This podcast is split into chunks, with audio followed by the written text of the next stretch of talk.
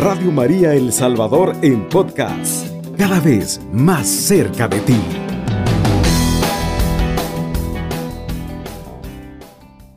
Pues hermanos, como les decía, somos tanto los hijos de María, ¿qué podemos hacer para agradarla? Ella nos ha dado el mayor regalo que puede un humano recibir, que puede todo el universo recibir, y es la maternidad del Hijo de Dios. La maternidad en cuanto a Jesús, el Mesías prometido. Si nos vamos al capítulo primero de Lucas, en nuestro en nuestros libros del Evangelio, y vemos inmediatamente lo que en sí nos dice el ángel, le dice a la Virgen María en cuanto a lo que ella iba a tener. Es algo precioso, hermanos. Es algo precioso, es algo que definitivamente no solamente lo debemos de leer en nuestras Sagradas Escrituras, sino que entenderlo, saborearlo.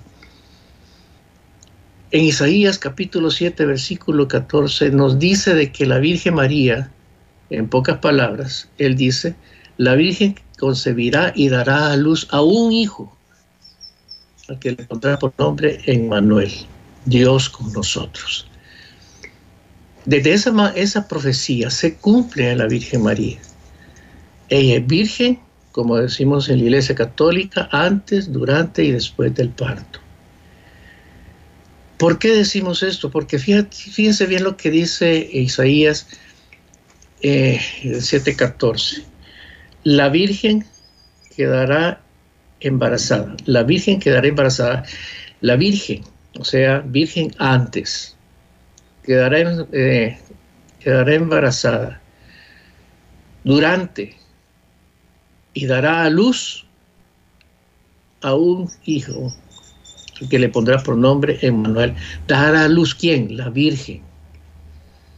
Por consiguiente, ahí solamente en, esta, en esa frase tenemos lo que es la Virgen María en esas tres partes. Y por eso la Iglesia Católica dice lo siguiente, Virgen María es virgen antes, durante y después del parto. Pero como dice el, el, profeta, que solamente tendrá un solo Hijo, Jesús, Dios con nosotros, el Emmanuel. Ahí no, más claro no, es, no puede estar. Pero veamos lo que dice también el Evangelio según San Lucas en el capítulo 1, versículo 26 en adelante. Veamos entonces qué dice. Sepamos que definitivamente en este anuncio la Virgen María se da por enterada, pero hay un punto bien interesante, que si no lo, no lo hemos logrado eh, saborear, ver, discernir, es que no, por eso que no entendemos el, aspecto de la maternidad de la Virgen María. Fíjense bien de lo que dice el Evangelio. Al sexto mes envió Dios el ángel Gabriel a una ciudad de Galilea llamada Nazaret a una virgen desposada con un hombre llamado José de la casa de David. El nombre de la virgen era María. Y entrando le dijo, alégrate llena de gracia, el Señor está contigo. Con solamente esta frase, hermanos, vemos la grandeza que tiene la Virgen María, escogida desde el principio de los tiempos, desde aquel momento en Génesis 3 en donde el Señor le dice a la serpiente que va a hacer, va a dejar una enemistad entre ella y la mujer. Esa, la mujer, está ya predestinada a la Virgen María para este punto.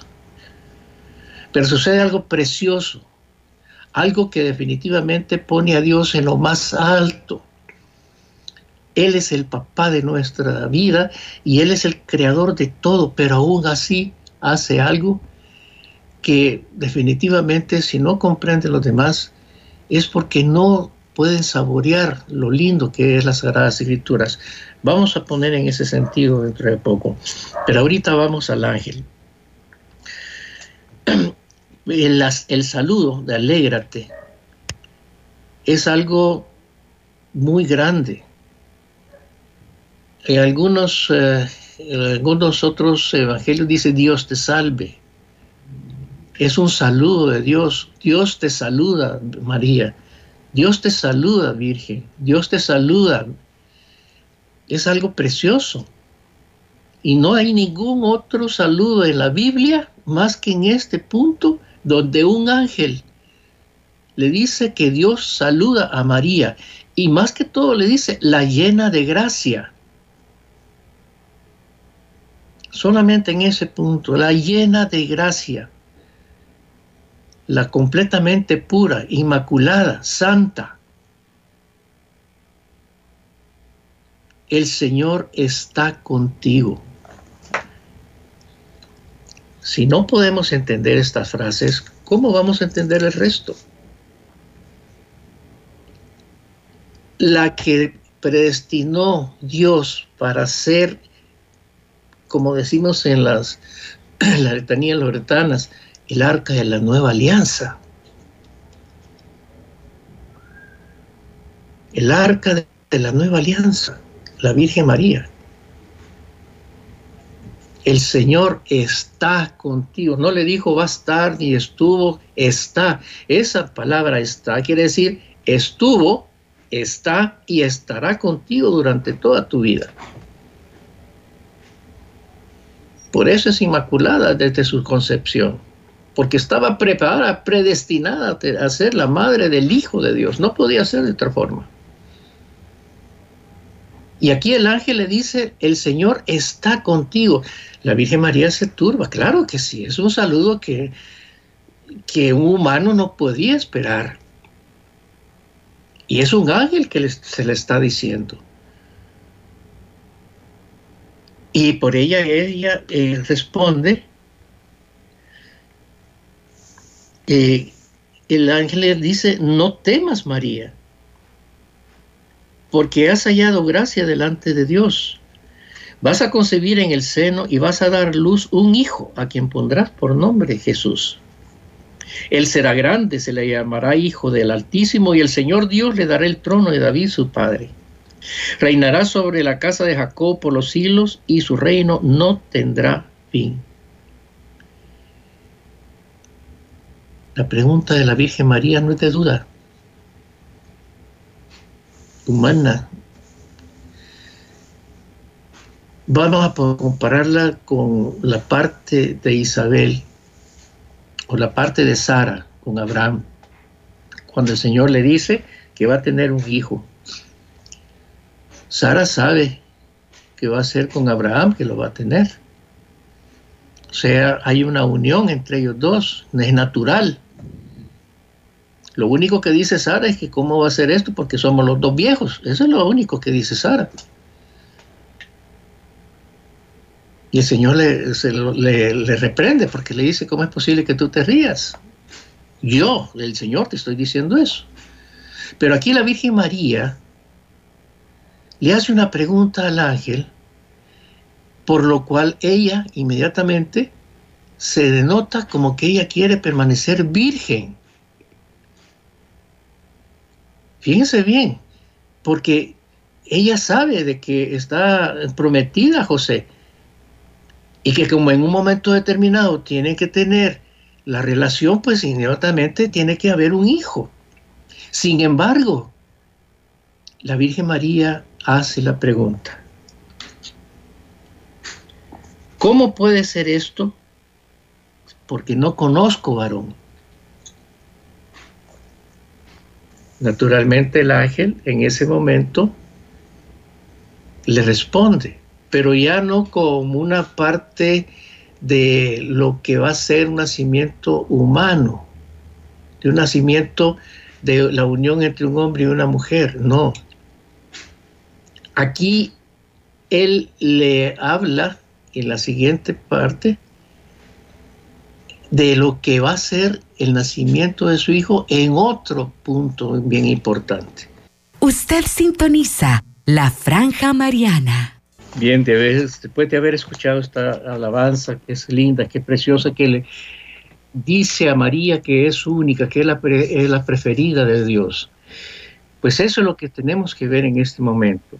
El ángel, la respuesta que le da le dice a María en ese momento de que Dios le va a respetar a ella su virginidad. Fíjense bien lo que dice el ángel. No temas, María, porque has hallado gracia delante de Dios. Vas a concebir en el seno y vas a dar a un luz a un hijo a quien pondrás por nombre Jesús. Y el Espíritu Santo descenderá sobre ti y el poder del Altísimo te cubrirá con su sombra. Por eso, el que ha de nacer será santo y se le hará llamado Hijo de Dios. Y para corroborar esto le dice el ángel, mira, también Isabel, tu pariente, ha concebido un hijo en su vejez y este ya es el sexto mes de la que se decía que era estéril. Porque no hay nada más imposible para Dios. Fíjense bien esta frase, hermanos. No hay nada imposible para Dios. Dijo María, he aquí la esclava del Señor, hágase. Fíjense bien en este sentido. El ángel se la dejó. Les decía anteriormente que Dios hace algo que es único. A todos nos da el libre albedrío. Él nos revela su voluntad mediante ciertas partes, por personas o por hechos. Pero Él insiste en darnos la libertad para escoger. La Virgen María tiene este anuncio del ángel, primero en la parte humana y segundo en la parte espiritual el Espíritu Santo descenderá sobre ti. El poder del Altísimo te cubrirá con su sombra. Y el Hijo que nacerá de ti será llamado Hijo de Dios. Es algo precioso este punto. Las tres personas de la Santísima Trinidad están presentes para decirle a la Virgen María que la aman y que es la predestinada a ser la madre del Hijo de Dios.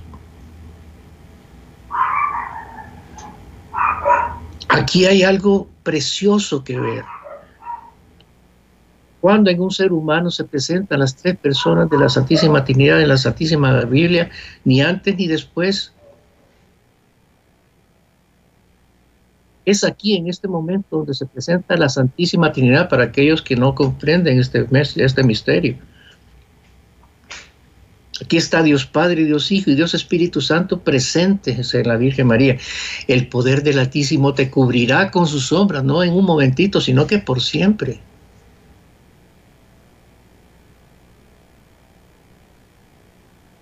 Y esa es la razón por la cual le dice el ángel también que solamente va a tener un solo hijo aquí.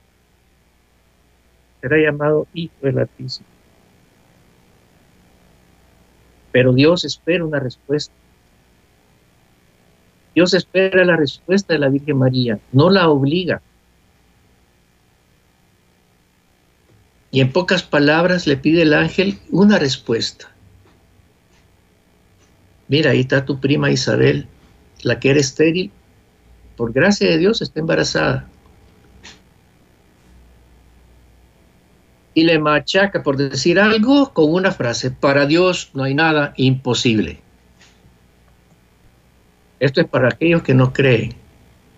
Para Dios no hay nada imposible. Si Él desea hacerlo, lo hace. Si es su voluntad que se haga, se hace.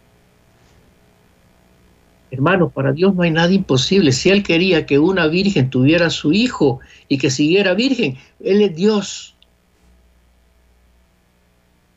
y santas pacos. Ahí no hay nada más que decir. Si tú tienes la fe puesta en Dios, tienes que creer este punto. No hay alternativa, no hay términos medios. Debes de creer. Y que solamente tú a Jesús, sí, únicamente a Jesús. Esa es y era la voluntad del Padre.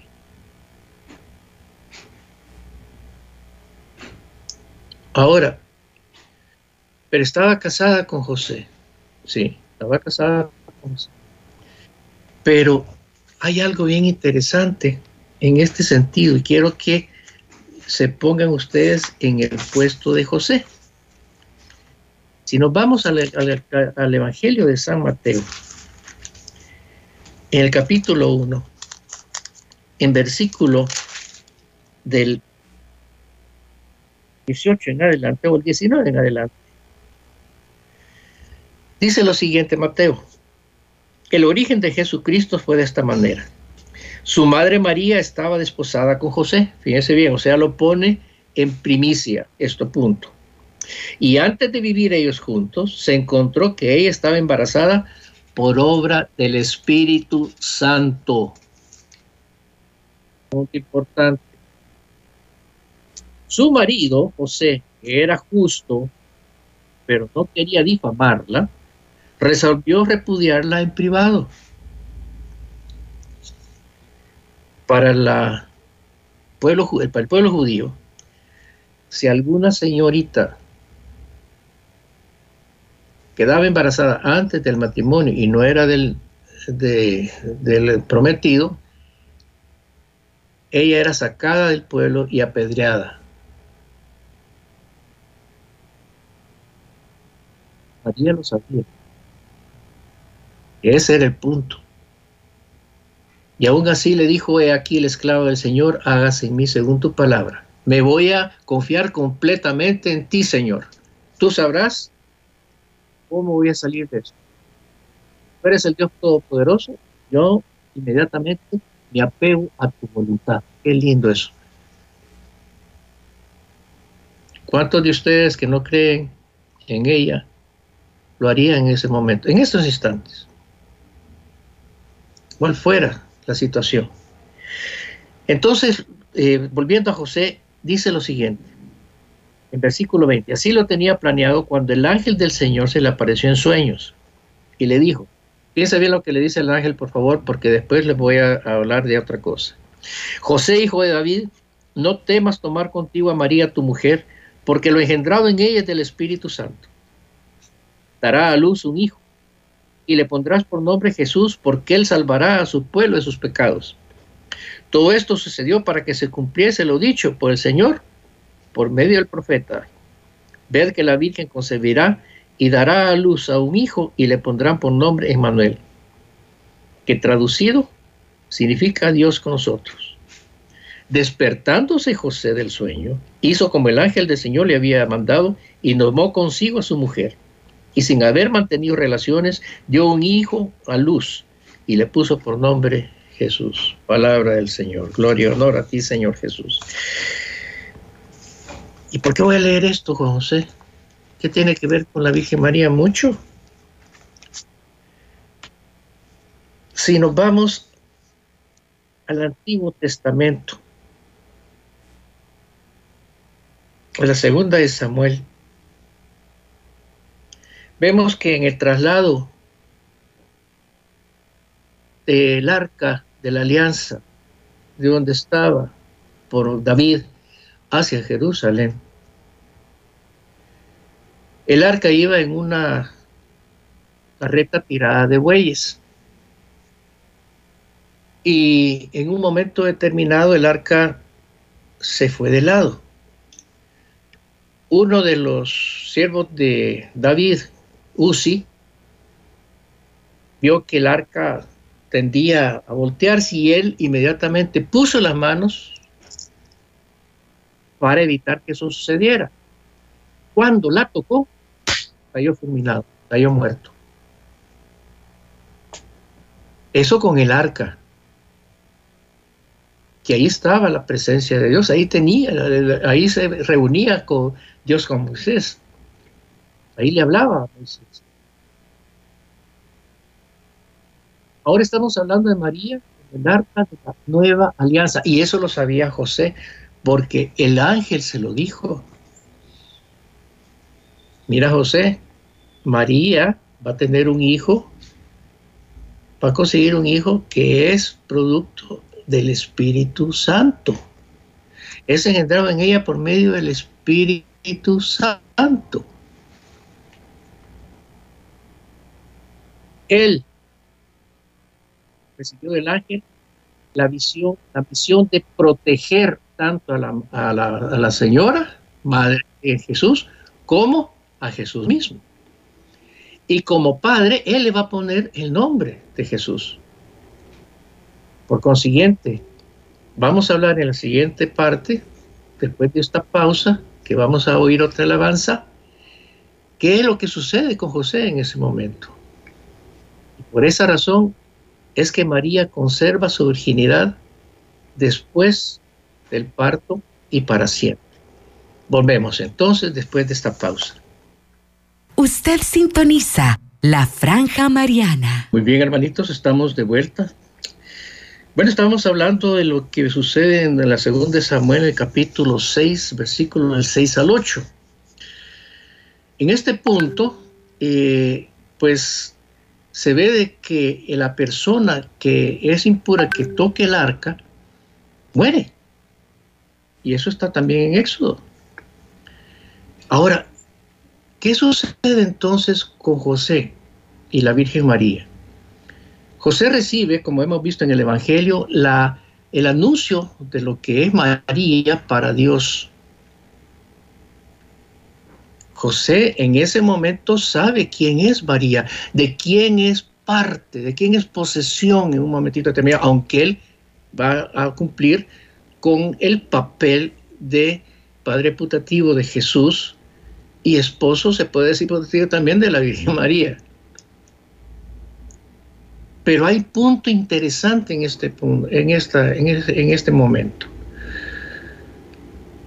José se da la tarea de pensar, de dilucidar quién es María. Para los demás es su esposa. Exacto, claro que sí. Hay muchos que me dicen, ay, pero es que en un matrimonio, sí, claro que sí. Claro que sí. Se santifica en ese matrimonio. Pero yo te voy a hacer una pregunta a ti, hermano, hermana. ¿Tocarías tú algo que le pertenece a Dios y que está prohibido tocar? Indistintamente que te lo hayan dicho o no, por tu fe. Si me dices que sí, estás en problemas.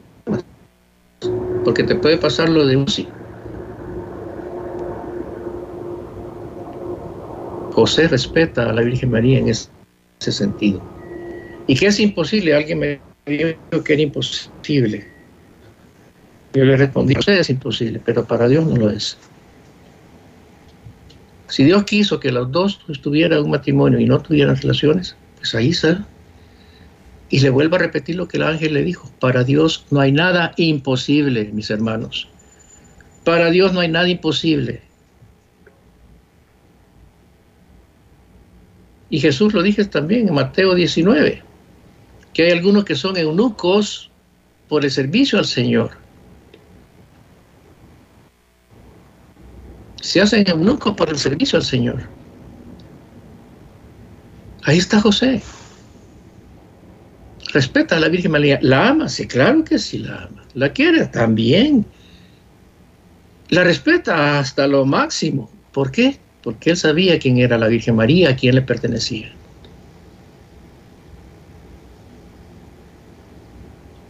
No pensemos como seres humanos, pensemos como un punto importante de la fe que tenemos nosotros.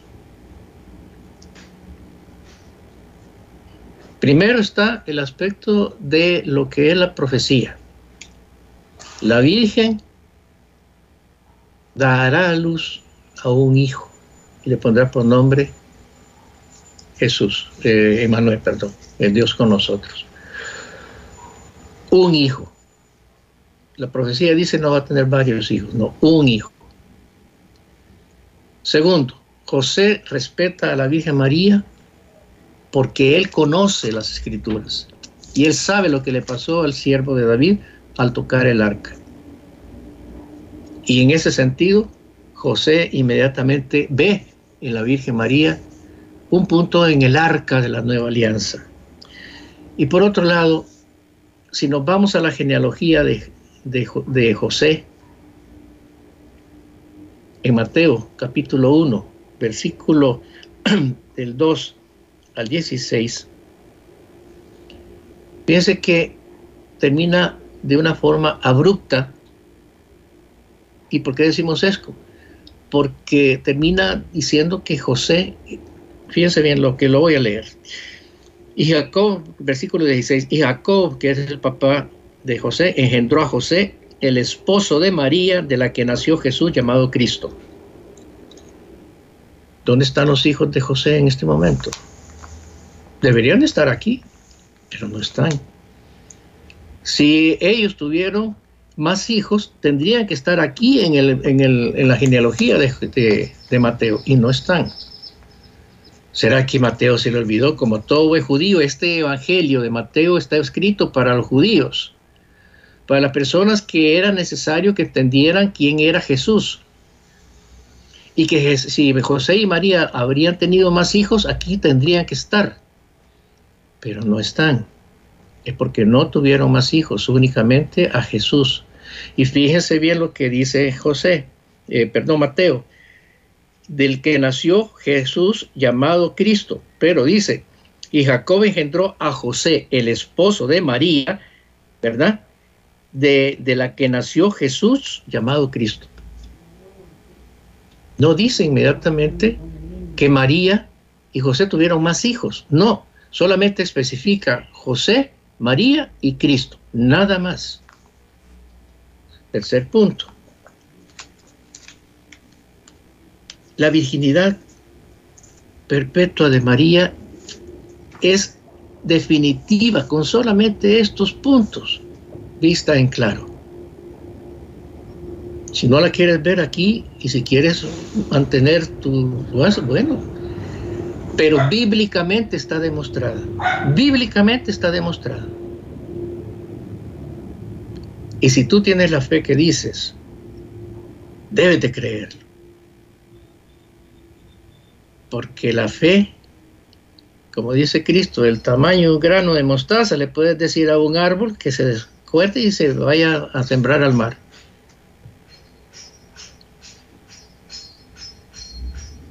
La fe de un cristiano no puede ser mita y mita. La fe de un cristiano debe ser completa y total. La Iglesia Católica ha tenido en bien poner esto y enseñarnos en su doctrina porque así es puesto en las Sagradas Escrituras. No hay otra forma de verlo. Y una cuarta y, y última visión, porque podríamos extendernos más, pero no tenemos el tiempo. Un punto importante, si nos vamos al, al, Evangelio según San Juan, en el capítulo 19, hay algo que nos da la visión también de lo que sucedió con la Virgen María. Fíjense bien en este sentido.